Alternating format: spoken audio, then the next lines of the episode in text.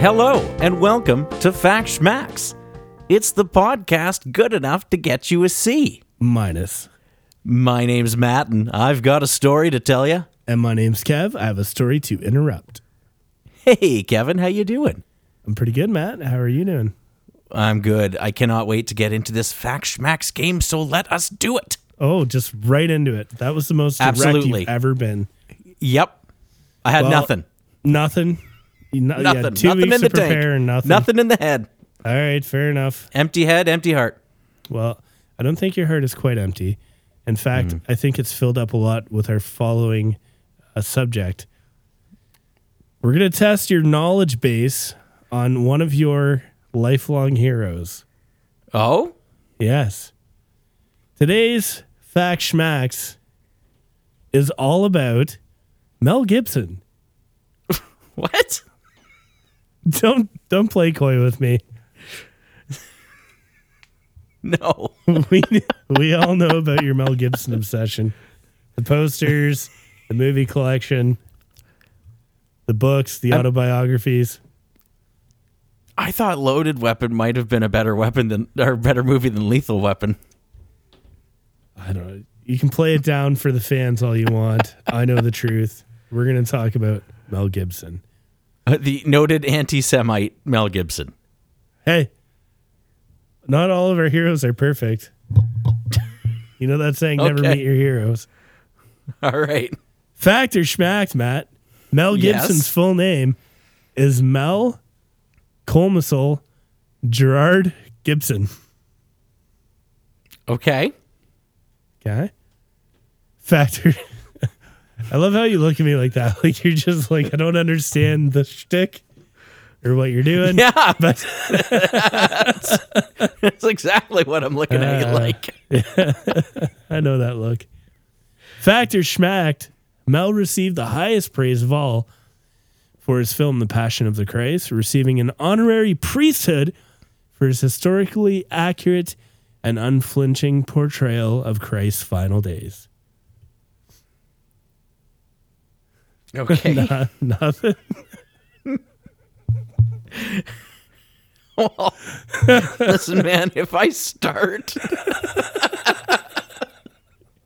I'm gonna get four words in before you go. Factors, fact, Matt.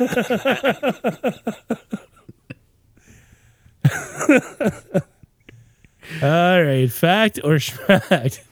Because of his mother, Mel maintains dual Australian American citizenship. Um. Okay. Wow. Three very mundane facts about Mel Gibson. Your hero. it's not. I want to repeat this. Not my hero. I do not think the two of us have ever discussed Mel Gibson before. This is killing you. Listener Kevin is having a hard time speaking. He's laughing so hard right now about this stupid bit. All right. Well, let's go through them, Kevin. so, his name is Melon, Melanie. Oh my god. Whew. that is exactly what I wanted out of that. Wow. Oh, Mel Colmcille Gerard.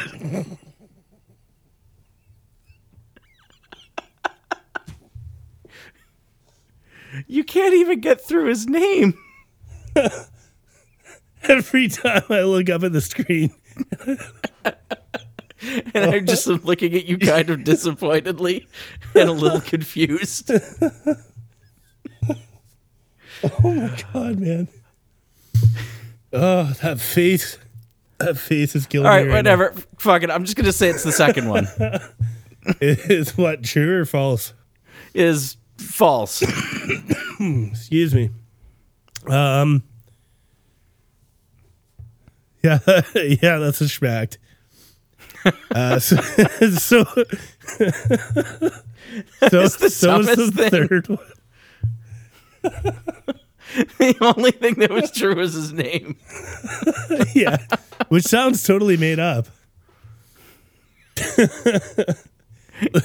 Dumbass. Oh shit. Oh, Adam's gonna have a riot with that. I don't know, man.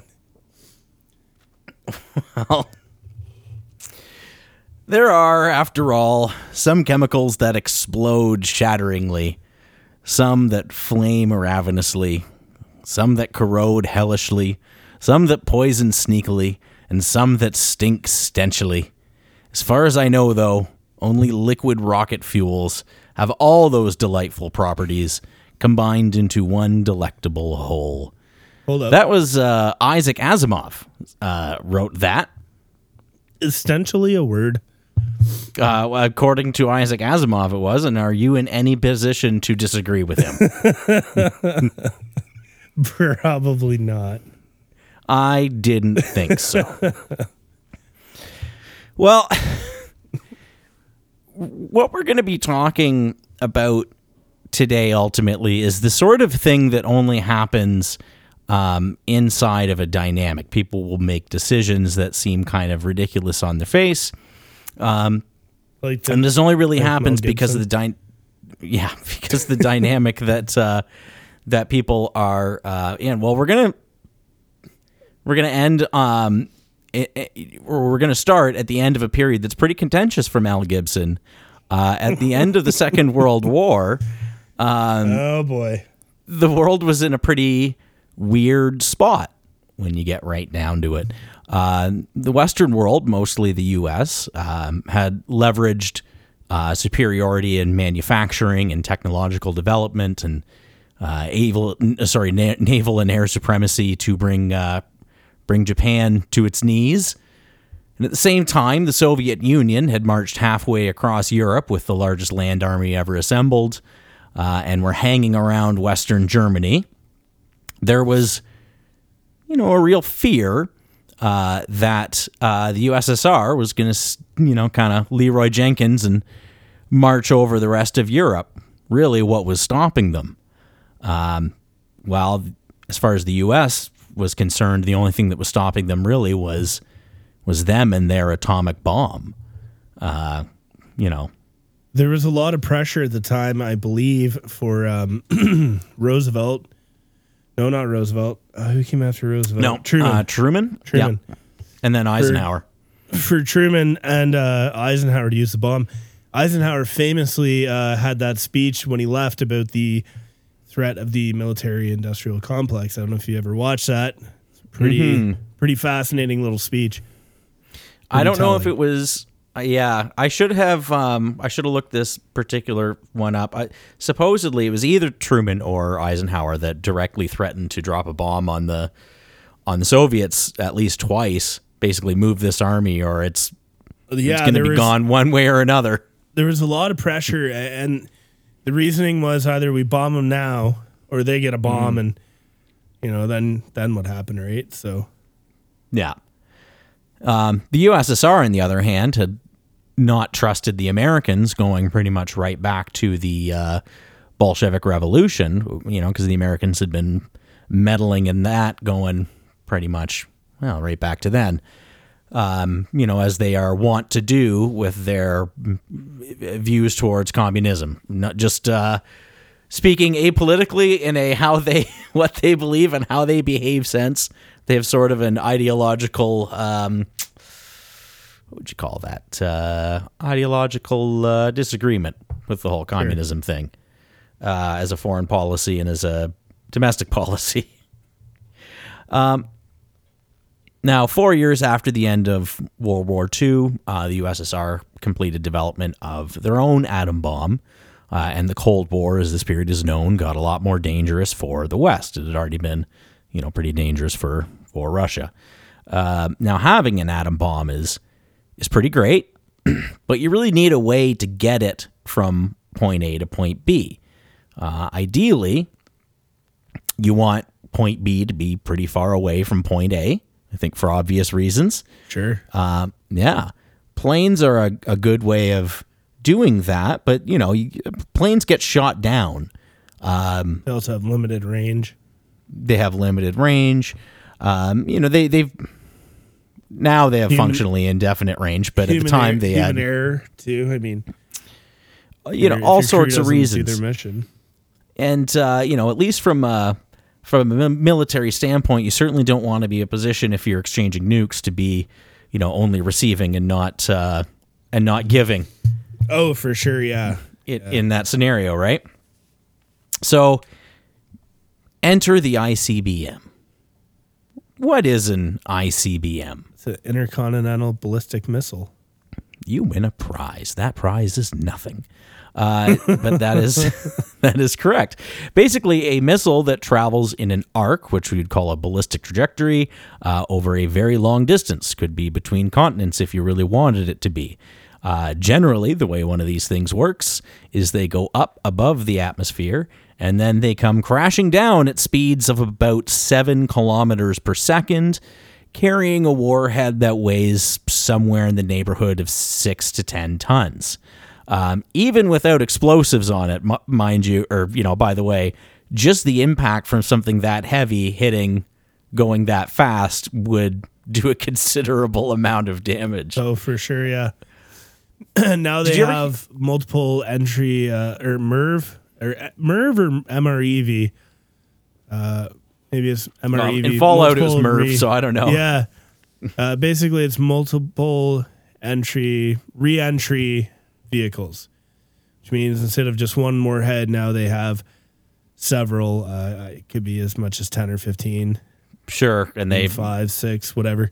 I mean, one nuke is really bad. Multiple nukes very, is even bad. worse. Yeah. Yeah. I, I guess that's the uh, that's the idea. Just on this this idea of um, just the kinetic impact there. Did you hear? I was reading recently about this U.S. project that they were thinking about, where they would essentially have telephone t- pole sized rods of tungsten in space and just drop them on a place that they wanted to bomb just that, just a, a piece of tungsten that big, and it would create a an explosion roughly the size of of a nuclear bomb. What? Yeah, Really? yeah, that much energy Oh, on that impact. That needs to be looked into. yeah, Now- it was called like it had a crazy name too. It was like Project Thor or something. That Of makes, course. That would make sense. Yeah. Yeah. Like, I mean, I, I could kind of see it, but I thought that a lot of the things that came crashing down, like, it, if the space station came crashing down, it wouldn't be a nuclear explosion at the bottom. I always thought that things that crashed Well, it's Earth, largely empty. So you're saying the density of these things is what would cause the issue with the Well, speed? it would. It's the. It's. I mean, energy is just a function of you know speed versus. Um, mass. well, it's yeah, mass, and mass speed. times right? uh, acceleration is your force, right? Yeah. So you have something going, you know, it would be going Terminal on the order of seven kilometers per second. Oh, it'd be going way faster than terminal velocity. Because it would be telephone pole shaped, it wouldn't get slowed down nearly to terminal velocity. It'd be going so much faster than that. You know what I? You know what I think would make for a great show is like for somebody who's like actually like a physicist or or you know smart to Yeah. actually kind of pick apart our theories. like, is ter- like terminal velocity is terminal velocity the fastest you can fall? Or well, it's the fastest. It's the fastest that gra- Earth's gravity would just accelerate you to if you fell from a building at atmosphere level. Okay. But if you're orbiting around the planet at 16 you know, kilometers per second, and all of a sudden you just get you know nudged into the planet, you're still going at 16 kilometers per second all the way down, right? Yeah, I guess, eh? And then you're saying seven kilometers per second is what you would hit That's at? about that's well, that's about what a war- uh, an ICBM hits seven at. thousand meters a second. Yeah, Yeah, that's probably pretty hard. It's all it's real fast. So hold up then. Hold up. Hold up. Are you telling me that like basically I don't know. Like i I'm thinking of like a telephone pole sized tungsten rod and I'm trying to think like density wise. There must be a reason why it was telephone pole like shaped for reentry and you know all that, right? Yeah. Or maybe that's just an efficient way to get it up there. I don't know, but uh, yeah, Like, I'm just trying I- to think of like a satellite or something that could come down. Anything orbiting the Earth is traveling super fast. It's basically, Hmm, but it's not it's not dense like that, right? Because stuff's heavy. Getting it up there is heavy. Yeah. you know, or or uh, anything you do get up there is is you you have to have enough fuel to to get it there. The ten ton So you're saying Uh, getting it up is difficult. Ah, yeah. Well, if you got 10 tons you're slinging around. um, like the 10 ton warhead takes up a full, you know, two stage rocket to get it uh, across continent. Yeah. So it takes a lot of fuel and yeah, it's it's just hard to get things into space. So I don't th- I right like Sputnik was just a metal sphere with an antenna. I don't think the, I don't think it did anything. Yeah, you don't think it was ping. super heavy or No. It's really hard to get things into space. Hey, That's the uh, it's the prohibitive factor. have you seen the uh, kinetic launcher that they have now? Kinetic launcher. So it's like this spinning disc that uh, starts to accelerate, spins around super fast like a centrifuge, and then at Yeah. a certain point on the, uh, you know, at a certain point in its arc, it releases a projectile. Think like uh, launching a satellite, almost like firing an artillery shell. And you that's not something that they have. I think it is, or it's something that they're working towards. No, I, th- I think it's They're something that somebody towards. drew a It's- picture of. No, it's no, it's a made thing. a funny It's a- animation of. no, I'm gonna show you after the show. It's a thing. Oh my god, the G forces involved in that would be crazy. Uh, I don't know. Did I, yeah. Anyways, to get back to ICBMs, Yeah, yeah. Let's Um, get back to ICBMs. we just got derailed big time there. big time. Uh, they kind of, you know, they really changed the game uh, in a way that we're really kind of dealing with uh, today. We're still dealing with today. You know, war used to be weeks away with preparation that you could see coming. Now, total destruction's 45 minutes away wherever you are all the time. Dude, if that. if that. Um, heavy stuff, but let's talk about one ICBM in particular. The R 16 was the first successful uh, ICBM that was developed by the Soviet Union. As with most kind of first gen technology designs that they uh, that they did, they they'd had some flaws, but uh, but they sure went at it with gusto. Um, not to be dismissive of you know Soviet uh, advances. Um, but uh, well, we'll get into it. So it had been designed by a, a so-called design bureau, which was a fancy name for a group of ex-Nazis being held semi-captive while they are forced to design rockets and planes and you know various uh, things. That's U.S. kinda- did more or less the same thing. Like, Operation Paperclip. yeah, um, they had their own Braun. version of that. Yep. Wernher von Braun. They- he was a Nazi. A lot of people say that he should have been imprisoned because they would hang like the slowest Jews at the factory that made the V one rockets. Oh yeah, he should, absolutely should have been. Yeah, and in and prison. then he came here and he turned a blind eye to it. Yep. Uh, they- in fact, they uh, kind of whitewashed his reputation and Yeah, got a bunch of ex- ex-Nazis into the uh, airspace industry. yeah. There's another Everyone one. did it, right? There's another one. I, I can't remember if there's like a launch center named after him. There's an award named after him, and and he was like a a, a staunch Nazi as well. And Yeah. same deal. Just uh, you know, just let it go. Um. So, it, it had been, uh, like I said, designed by this design bureau. Um, it was actually about 10 months ahead of schedule, this, this rocket, uh, which uh, I'm sure a lot of people involved with the project were really excited about uh, at the time um, when they were ahead of schedule and they had this like working kind of test design. Um, you know, I tend to think if you have the time, use it. Why not? But uh, well, if I'm honest, I tend to procrastinate until the last moment, anyways. but I do. do use that time. Uh, but on the other hand, um, let me ask you a question: What's better? Would you rather like spend ten months, ten months improving a rocket and hashing out important procedures and you know really thinking through things, or do you think it'd be better to launch it before the 43rd anniversary of the Bolshevik Revolution? Bullshit. Sorry, Bolshevik. That was that. That was accidental. Uh, hey, listen, you know, as a podcast that's famous for missing deadlines, uh, my goal, and also like, you know, just putting shit out there, my goal, We're not famous for anything. like famous to me is what I mean. Like, Sure. uh, we're notorious for, uh, for, you know, just, uh, doing things off the whim. I say, uh, fly that, fly that puppy, build Sure. it as it goes. That's what we're, that's what Yeah. we're doing here. And it's look how Absolutely. well it's working.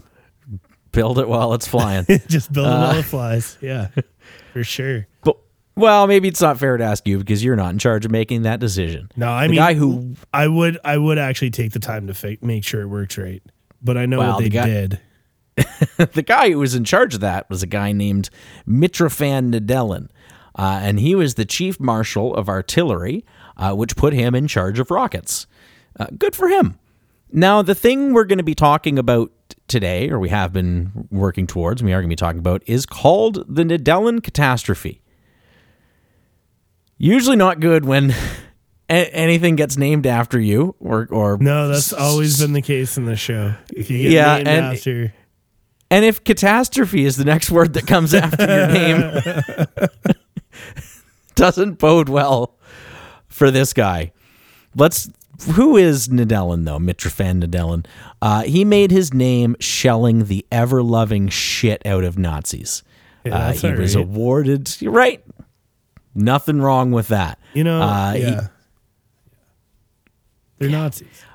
they're Nazis. He was even awarded uh, a Hero of the Soviet Union medal, which is like their gold star, uh, as a result of his heroic marmalizing of Nazis. Uh, after the war, rose to the ranks. Eventually, he's put in charge of the uh, rocket program as part of his general portfolio of responsibilities as the artillery guy. So he gives the order to start making the first rockets because he decides that's a pretty good way to get, you know, explosives from point A to point B. The Germans have been working about that. Um, he puts this guy Mikhail Yangel in charge of designing rockets, um, to, you know, that ultimately to get bombs to the United States as a small offshoot of this um, decision. This this project, the Space Age, was born. Uh, when it came time to uh, test the rocket, he made sure that he was personally uh, on hand, along with a bunch of other hangers on and and other people. So you got this rocket. You're way ahead of schedule, and everyone agrees that's pretty cool. So why not take it for a test run, right? On October 23rd, 1960, which is about two weeks ahead of the uh, the actual anniversary. The anniversary's anniversary's on November 7th, but you got to fly this thing, film it, then you know get ready. It's a big PR thing, right? So they got to uh, got to get ahead of time. So they put this rocket onto a launch pad in the Baikonur Cosmodrome in Kazakhstan.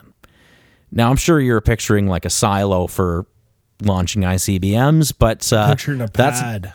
that's yeah, that's how they launched those things. They would stand it up on a pad, uh, and because they're usually stored on their side, so you got to stand it up, and then you fuel it up, and then you launch it. All in all, it would usually take about three hours to get one of these bad boys from from on its side in the air, which is not great in in that era. Um, you know, now it's pretty quick, right? Sure. Now, why would they have to to fuel them up? Why can't you store the fuel in them? Well, Here's the thing: at the time, they used liquid fuel, not just one fuel. If you use liquid fuel, you need actually the fuel itself, which in this case was. You're getting ahead of me, buddy. I know. I just I like to I like to just play along, you know. Playing along from home. Uh, in this case, they are using uh, uh, unsymmetrical dimethylhydrazine uh, and an oxidant to help it uh, burn because there's no oxygen in space where it's going to be spending a significant portion of its trip. Uh, the oxidizer they use is a solution of N2O4, so two nitrogens, four oxygens, which is uh, which is good. A lot of oxygen in there, Super right? You want that. Yeah. Uh, and that was in nitric acid. Affectionately, they would call this uh, concoction devil's venom. Um, this is the stuff that's the problem. You could probably keep the unsymmetrical dimethylhydrazine in there for a while, but this stuff has a 48 hour uh, shelf life once you get it into the fuel tank. It's an acid and it will burn through whatever you put it in within 48 hours. Yeah, I've heard this. I've heard um I think it was like uh I think they use hydrazine still in certain things or for a long time even in the states use hydrazine. Hydrazine or a fluorine, maybe? Yeah, there was a thing where there was this uh in Arkansas where they had this Minuteman uh torpedo uh, torpedo um ICBM that blew up. Because someone dropped a wrench. Yeah, we talked about it. I don't know if we talked about it on the show. Did we talk about it? No, I was actually just independently looking that up as part of this. ah, dude, that's a great story. Uh, the book Command and Control. I read the book Command and Control, and it uh, the book kind of meanders between telling the story of this um, this uh, explosion in this two uh, silo, this nuclear uh, missile silo. So it tells the story, you know, every second or third chapter. But then throughout the rest of the book, it talks about the command and control structure of the United States and loosely uh, Russia, where it also looks at, um, you know, broken arrow incidents where they lost nukes or almost blew shit up. You, you can't believe how many times uh, they almost accidentally detonated a nuke. And then also what the actual plans were for if there was a launch. Like, you don't just bomb Moscow with one bomb. You hit it with like, I don't know, like 15, 30 bombs. Like, it's insane. yeah. Blows your mind. It gets overkill at a certain point because they've Oh got like God. hundreds of these things. So Dude, there's just can't, you're not there's just going to no do one per city, right? There's no chance. Ugh. Um, so yeah, this stuff, 48 hours once you get it in. Now, um, as you can imagine, uh, rockets are complicated. It's it's literal rocket science. But Sure. uh, yeah, a few things to note about the construction of this. This yeah, at least one thing to at least to note about. Uh, well, a few things to note about the construction of this rocket in particular. It had two stages. Kevin, you've played Kerbal. I know you know I what two love the shit stages. Kerbal. You know what two stages means, right? It has two two separate fuel tanks, each with their own uh, booster. Yeah, and it sheds the weight, and then you get the that extra delta Exactly. V out of your second stage when you don't have as much uh, atmosphere to fight with, and exactly. So, what's your delta V? Is that like the thrust to throw del- ratio? delta V is like your uh, change in velocity. Okay. Um, the the uh, you know the central problem, obviously, with sending not obviously, maybe you don't know, uh, but the central problem with sending things into space uh, is it takes fuel uh, to get things into space, and fuel adds weight. And so you put more fuel in, and then you've got more weight. And there's a break even point, and doing things like having separate fuel tanks to separate out certain parts of the journey really helps with controlling the weight por- portion of it, right? So the as the the rocket takes off, it's supposed to shed the first stage, which falls down and probably I don't know crushes some uh, farmer in Kazakhstan or something. Probably. Uh, and then yeah, the, then the second stage fires and and keeps going. Yeah. Uh, I think usually there's even like a tiny third stage for reentry. Sometimes, Uh, like the Saturn Saturn rockets. So, in order to get anything um, off the ground, you have to have a thrust to weight ratio greater than one. Uh, something like a Saturn rocket had a thrust to ratio, weight ratio of 1.5, and we're talking like that's that thing was huge, right? and I'm pretty Yeah. sure that was a three stage rocket. Yeah. And then it had all the stuff. Yeah, I mean, technically, if you add the lemon to that, it would probably be like a four stage. But I digress. You do digress. I really like, and that's rockets. fine. And that's fine. Hey, we're talking about rockets, right? Love rockets. So, as part of the um, launch procedure here, the there's no delicate way to put this. Give They had me. a section of perforated metal that Like was not quite that that well it, it was acting as a valve. So how does perforated metal act as a valve? If you use blasting powder to blow out the perforated metal then it's open so so that's how they were using perforated metal as a valve because they're not reusing these rockets they don't give a shit what happens to any part of this so rather than having like a fancy you know hydraulic system with for like a an valve actuator and stuff. yeah, no, they said f that. They they perforated some metal where the uh, where the you know pipe would hook up, and they would blow it out with blasting powder. That Uh, seems like a bad idea. Funny enough, this isn't actually directly responsible for what happens, but it, you just but it's just part of the story. But it it's one of the kind of janky design decisions on this thing that we're, we're gonna go through. Um, but these blasting caps were known to fail frequently. So their solution to this was to have a guy go and get as close as he could in or on the rocket uh, to where this this valve was. We're calling it a valve, um, and listen for the pop to make sure that it, that it went off. Right. So they get the guy up there. They're supposed to be blowing the um, the top part first. So the the second stage. They this guy's up there. He's listening. They hit the button. He doesn't hear shit. Okay, but then they see smoke coming from the bottom part. So they think the wiring's fucked up, but they don't know how bad the wiring is fucked up. Is it is is it just this issue? If they hit the other button, is the other one gonna go? They don't know. I don't know. Maybe they tried the other button and it didn't. But for whatever reason, they come to the conclusion that the rocket is broken electrically. This is the first sign of trouble. Tick tock, 48 hours, right? So the, the two questions they're facing are um, problems they have. Do, do they know if the electronics are working? And can they figure it out in 48 hours? Uh, you would think that it would be just a simple matter of siphoning fuel out of the rocket to buy themselves some time, but there was no procedure in place to do that. They literally didn't know how to do it, but it's 10 months early. So that's Yeah, lots. of That's good. it out, I guess. Uh, well, no, they have 48 hours to figure it out, uh, or less. So they decide basically to replace the entire wiring chassis, from what I understand, on this thing while it's on the launch pad full of fuel. Like Oh, people are like, people are like putting ladders right up to the rocket, getting up there, hammering on shit, and ripping you know, wires out, rip- probably yeah. sparks and shit. Yeah.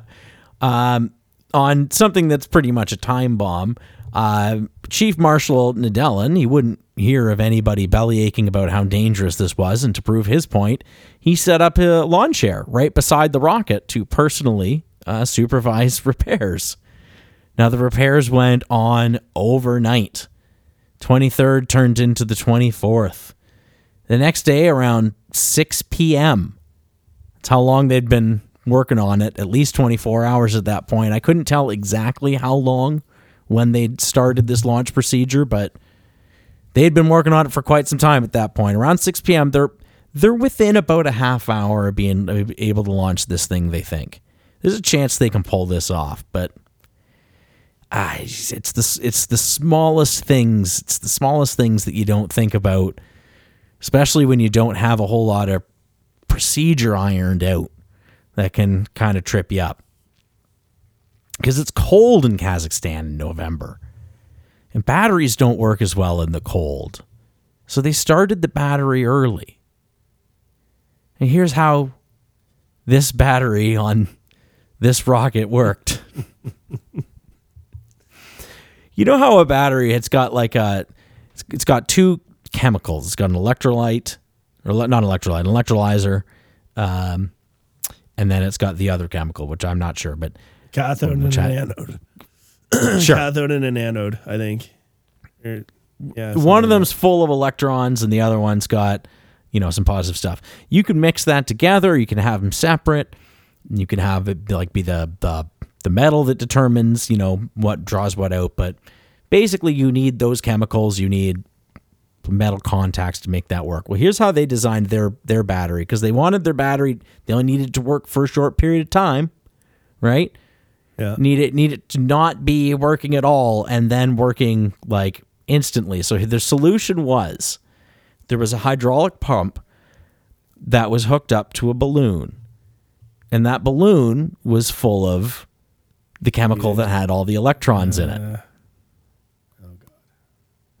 And then it was kind of suspended over a pit with the other chemical in it. Now the hydraulic pump would start blowing up the balloon and eventually that balloon would come into contact with a knife, which would What? pop the balloon. Yep, This is their battery? it's kind of, kind of this Rube Goldberg sort of. Uh, that's how Well- that that was. Why wouldn't they just use a battery, man? Like batteries were invented by then. Because I think the idea is that if you put a car battery in it, even if, you just leave it long enough, It'll freeze. it'll it'll freeze or it'll just lose its charge over time. So they need something that when they go to use it, they need to know it's going to work every time. So they keep the chemicals totally separate. I don't know. and this is their man. this is their system to to mix them. I don't know about I think is the most hilarious thing in the world. That. Seems like I've never even heard of that. Yeah. Like it's not even one of those things where you're like, oh yeah, that's how they used to do it. No, Like, it's that- nobody does it like that. no. That's insane. it's Terrible idea. it's 1960. yeah. Like if you said 1904, I'd be like, yeah, okay, well, they didn't know about these other things. I'd be like 1960. You can put a fucking thermal blanket on a battery or something, a heater on a battery, a battery with a backup battery, something, man. I don't know. I don't know what battery technology was like in I don't know, 1960. dude. Anyhow, carry on. That's how they that's how they did it. Um, now, like I said, this is a complicated machine. A lot of things need to happen at specific times. You know, like the first stage, you light the first stage. How does it know when to fire the second stage, right?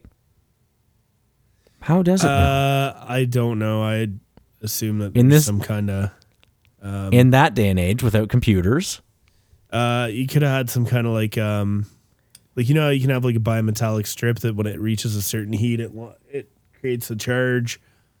Uh, I don't. I know that some of the stuff for like the Apollo ones, they had actual like blasting charges in the rims so that it would blow, send the stage previous out, and then the stage below it or inside it would ignite, and it would be Yeah. clear of the debris. Uh, I don't know how they trigger it, to be honest. Well, what they had uh, was a timing motor, which think of that as like almost like a music box. Like it would wind Okay. up at a certain point. And when you start it, it's just going to run on a fixed schedule. Think of it like a camshaft attached to a sort of music box that just kind of slowly turns. And as it turns at certain moments, it's going to complete electrical contacts or, you know, come into contact to complete a circuit, which will then trigger, you know, something to happen at a specific time. So, you Do you know, think it plays any mu- creepy music like music box music? I don't, but let's just imagine Let's that imagine it it does. It's more Yeah. fun that you imagine that it's like dee dee dee dee dee dee dee dee dee dee dee like playing some little like Russian song. Uh, yes. Yeah, sure. So yeah, so it's got the shaft that that rotates and controls the the which is a, a, a fine design. Uh, when everything is kind of happening normally. Pardon me. But during repairs, this thing had kind of gotten out of alignment for some reason. I don't know if it's people like climbing all over it or for whatever reason, it just wasn't in the right spot to start. Now, this is fine, as the shaft can be reset. There's a procedure for that, funny enough. Good thing, right? But he, but when you reset the shaft, it would pass by and momentarily touch the connection that was responsible for starting the second stage of the rocket. Now, normally, this wouldn't be an issue as the battery shouldn't be on when this is happening. Oh no. So Yangel, I don't know if I, I if I actually talked about Yangel. I, I don't. He's the guy. Seems new to me. Yeah, sorry. He is in my notes somewhere, but he's the chief designer of this rocket. I think I mentioned him earlier. He's he's there too. Chief chief engineer, chief designer. He's there. He's been working on this thing all night. Around 6:45 at night, he decides to go to the smoking bunker to have a cigarette. Supposedly, he's there with a couple other engineers. Supposedly, when he lit his lighter, he had enough of a moment to be really surprised by the size of the flash that it produced. And then there was the tremendous sound of an explosion. Uh, by coincidence, he had lit his lighter at the exact moment that some poor schmuck had adjusted the timing motor and set off the second stage while Boy. while it was still sitting inside and sort of on top of the first stage. And obviously, that's not good for the first stage. So the first stage, very shortly thereafter, exploded. Um, the luckiest people, I would argue, were in the smoking bunker because they survived. The second luckiest people were the people who were on ladders around the rocket and the people who were in the immediate vicinity because they got vaporized instantly. The remaining people, supposedly, fled towards the perimeter of the site while they were on fire, um, got snagged up by the barbed wire and fencing, fell down, and uh, choked on the toxic gas that had already settled Yeah. into any low lying area. Super toxic, and I'd assume the other super toxic. Too. So all in all, uh, about 120 people died Jeez. in this explosion. Um, the the only pieces of Nedelin, the guy in the lawn chair, who was beside the rocket, that they were able to locate was his melted gold star. Uh, they found it apparently me- melted into the concrete. Uh, part of one of the shoulder boards of his uniform Oh shit. and uh, and his watch survived, which was stopped at uh, at the time of the explosion. There was nothing else left of him. no kidding. Yeah. Um, Soviet le- the Soviet leader Khrushchev, he arrives on the scene. And supposedly, Yangel, this poor guy who had gone for a cigarette, he yelled at him. Uh, the guy was already blaming himself for what had happened because he designed the, the thing. But Khrushchev shows up and yells at him and says, "Why aren't you dead?" Yeah, Basically, you should be dead right. too. Yeah. Did he Uh, that guy- executed? Oh, okay. No, he no. Actually, they held somebody responsible. I didn't look into who that guy was because I don't think that guy survived. They usually just find some dead person and call them the Yeah, yeah, scapegoat, right? scapegoat. Um, he had a heart attack though uh, a few months later. You know, due to the stress, he lived, but he was never the same. He he had been like a pretty ambitious guy. He had been gunning for the top yeah, job. you're a rocket scientist, man. You- He's a no rocket slouch. scientist. No, no. Um, but he was, yeah, he, that was kind of it for him. Uh, everyone who died at the accident officially died in a plane crash. Uh, and the explosion was actually kept secret until the collapse of the Soviet Union No in shit. the 1990s. Yeah. Technically secret. The Allies mostly knew about it. They learned about it from escape scientists. The U.S. had pictures of the of the blast site, um, but they chose not to say anything because you know in in those circumstances, it's uh, you know worth your time to not say what you know, right? Yeah, for sure. For sure. Keep Uh, it keep it on the down low. Yeah. One little fun offshoot of this is that uh, this set that you know their ICBM project back a little over a year, but they were ten months ahead. Um, So they only lost two months. Is that how that math would work? I guess Yeah. I would put it at more because you know who knows who's to say that if they hadn't lost like or if they hadn't launched six months ahead that you know this wouldn't have happened. Um, anyways, as a direct result of this, the USSR temporarily kind of leaned away from ICBMs and pursued a plan to put uh, intermediate range ballistic missiles or or IRBMs somewhere closer to the US, like uh, I don't know Cuba, let's But say. yeah, yeah. Is that So, one of the reasons why they they picked Yeah. like they started pushing at Cuba because they'd had these uh these events around their ICBMs where they weren't Yep. successful? No shit. This eh? one and yeah, this one in particular. Well, and it like Good one of the story, reasons Matt. one of the reasons that the allies knew that something had happened is because they they noticed that like hey, there's like there's like 20 or 30 rocket scientists that nobody has seen in a long time. Oh, like they What lost a bunch of their scientists. It wasn't Oh, just yeah. workers; it was like scientists and everything. Oh yeah, yeah, they No it was like all hands on deck. Yeah. They lost a ton of ton of people, God damn. which is awful. Yeah. Awful tragedy. Um I always find it it's funny whenever you hear stories about um, specifically anything that, that goes bad in the Soviet Union is the um, polit what do they call it over there Politburo like the the politic uh, the basically the bureaucracy of the communist system was just like this like uh, just this maze of awful shit where the bureaucracy, like the the minister of homes and the like, you know, all these different layers of government watching other layers of government being watched by other layers of government. You know what I mean? And Yeah. everything was just almost very um, competitive to the I point. almost thought you were going to say Orwellian. Well, but but you know, and then you had all these kind of things that would go wrong, like Chernobyl. yeah.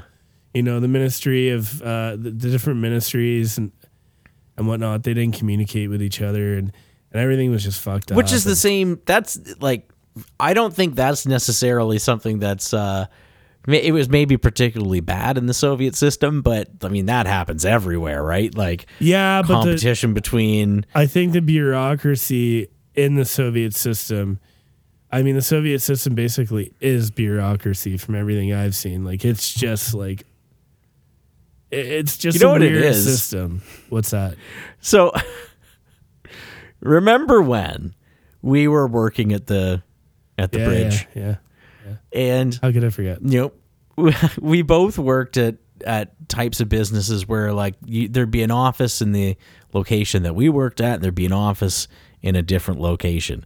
And it didn't matter what company you worked for it was always oh those clowns in the you know x location. Oh dude it's there was shift. no yeah but there Night- was like the night shift there was this. no competition between people who are in in the same location working for different businesses. There was almost more animosity between people who are working in those businesses with other siloed sites inside that business, right? yeah yeah i can see that. Like I work for company X in in location Y, you know, but my real nemesis are the people who work for company X in location Z. Yeah, I get what you're saying. I don't know, man. It's just, uh, I mean, obviously it's a weird system, especially Yeah. us, right? Like, I mean, like I've always been fascinated by kind of that Soviet era, like anything 20th century. Uh, you know, tickles my fancy. I know a lot about World War One and Two and Cold War and and all that. Like any kind of 20th century history, I, I really dig. And I'm always fascinated by the Soviets because it was such a closed off society, Yeah. you know, that you don't really like what you saw and what you were told. Um, and then what it was probably really like, you know, trying to learn that to me, uh, it just fascinates me. Yeah. I mean, they're they're kind of being danks right now, but I've always wanted to Uh, go there. Yeah. I mean, to say the least, right? Like, fuck, get out of there, you assholes. But anyhow, It's such a such an interesting it's such an interesting place and such an interesting culture. well, you know, in in a lot of ways, like geographically, we have a lot in common with them. In a way, Yeah. we live in a cold as fuck country. You know, that's kind of broke. like, not really, but like, it- you know, the the Mm-hmm. We Soviets were- play hockey. Yeah, we play hockey. The, the Soviets were always kind of like, uh, like Canada's always kind of been like America's poor, poor relations. You know, like actually, I don't know, I don't know. Like driving around, our roads are a lot nicer than the roads I see over across. You know way, what we are? What's that? We're we're the friend that's following America around that's always apologizing for them. yeah, that's good analogy. That's I'm probably a better I'm analogy. s- I'm so sorry. I I'm so sorry. He's he gets like he that. gets like this sometimes. Oh man, every once in a while he goes on a bender. It's really weird. you realize that that's our relationship with each other. Who's who? I that's the thing. I don't know. I think it Take switches back and forth. Man, that's uh, Well- that was a really good story. I like that. Yep. So learned a little bit about rockets, learned a little bit about uh, history, and a little bit about uh, sociology. I would There you say. go. Yeah. You got a closing fact And for we me learned there? a little bit about Matt. Oh, what's that? That I'm the world's biggest Mel Gibson fan. Well, I didn't say the biggest. You know what I will say? I like the movie Conspiracy Theory. That was a Oh, good there one. There you go. Um, and it has nothing to do with his anti-Semitism. You're a very uh, non-anti-Semitic, uh, you know, very good. I, Person d- in I way. don't have In any particular. any now it's and it you know it's one of those things like you, you can't agree with everything your hero does sometimes sometimes you have a bit of an anti-hero and i get that it's fine this is the weirdest fucking bit.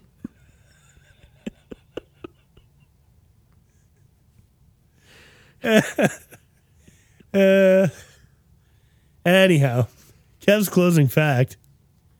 Cats make about a hundred Ah. different sounds whereas dogs make only about 10 and if you want if you want to win today's match today's episode you can make all 10 of those dog sounds. No Well, so there's the bark. do it So, boof. you got to growl. okay let's hear it Grr. that's two The yawn. okay Oh. no that's not, that's pretty good Yeah, you got one of those. Uh, they will whine. Hmm, hmm, hmm. So you got you got that. i couldn't hear that because of discord but Yeah, it's because of Discord. It's in there, I promise. Uh, and then uh, so I don't even know how many I got there. Um, they well, they bring breathing noises. Are we counting breathing uh, noises? nah Panting.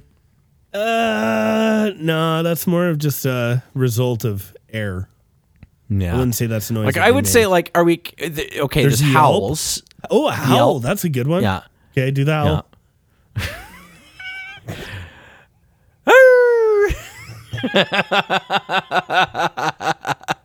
and a yelp.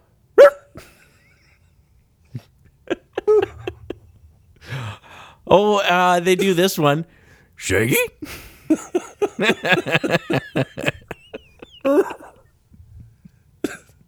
oh my god i'm done Oh, good. thanks Thanks. Goodbye. listening. Bye. Thank you for listening to Fact Smacks. We hope you enjoyed our show. If you want to hear more, be sure to check us out on Patreon at patreon.com forward slash facts schmacks. Or you can check us out on Facebook or on YouTube or on twitter.com at Fact Schmacked Pod. We also have a website, factschmacks.xyz, because we know you haven't had enough yet. Sure.